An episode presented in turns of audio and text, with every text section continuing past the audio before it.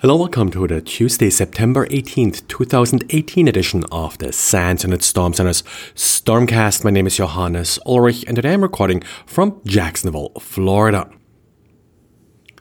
One sadly still common exploit scenario are documents with links to SMB shares. The goal here isn't often to actually get the user to download and launch the file, but instead to transmit credentials to the SMB server. So, to help you identify Office documents that take advantage of uh, this problem, Rob is going over some tricks how to identify these links in Office documents without having to fully reverse these documents and figure out what else is happening with them. And then, somewhat pre-announced, we got from Apple a new version of iOS, tvOS, and watchOS. Now, as usual, I'm not too concerned about all the fancy new feature in these operating systems, but instead about the security content. And there are a couple of interesting things that are being fixed here. First of all, the Safari URL spoofing vulnerability that already has been made public after Microsoft patched it in Edge. Well, that's now patched in iOS. And since we didn't yet get the new version of macOS today, Apple also released a new version of Safari for all current versions of OS 10 and macOS. This version of Safari again also patches this URL spoofing vulnerability.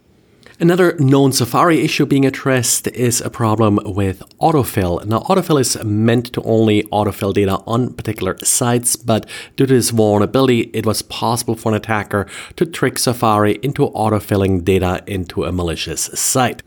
Another sort of interesting issue that's being addressed is that RC4 was removed as an encryption algorithm. So, in summary, there are some critical security issues that you probably do want to address, and that's one reason to apply this update. There is also an update that actually can be applied to prior versions of iOS, iOS 11, but it does only affect one particular application, the Apple Support application. Apparently, it leaked data that it wasn't supposed to leak.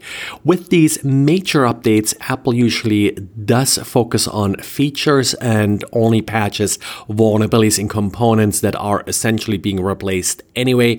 And then ES uh, probably throws in a couple of things like the URL spoofing, which has already been leaked and made known. So that's probably why they fixed issues like this in this update versus a security update that typically comes a few weeks or a month or so after the major update.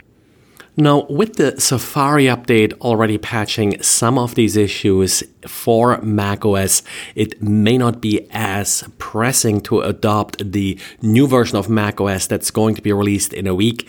Typically, with new macOS version releases like this, there is a higher chance of third party software having issues with this.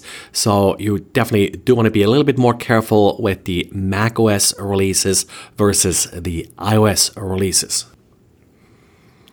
And we got an interesting new botnet that was found by NetLab 360. And now, a couple interesting properties here. First of all, it almost looks like a good bot in the sense that it does remove a particular miner. It doesn't install its own miner. So it's not one of those botnets that does just uh, wipe out the competition. Instead, it actually removes itself after it runs. It does infect systems via the Android debug port. Now, we have seen this uh, for quite a while now. Apparently, Fire TV sticks are particularly vulnerable to this. Uh, that's on port 5555.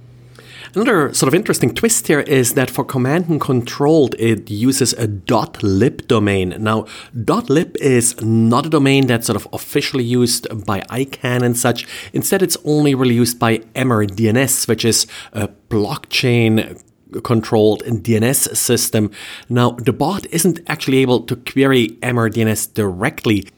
Instead, it uses OpenNIC, which is a set of open DNS servers uh, that are able to essentially bridge uh, to EmerDNS.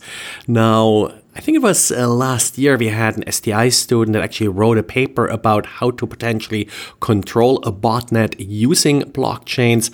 Now, that paper pretty much uh, used Ethereum and smart contracts in order to accomplish this.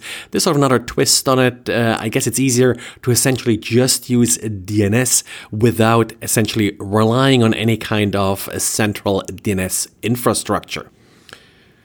And well, that's it for today. So thanks for listening and talk to you again tomorrow. Bye.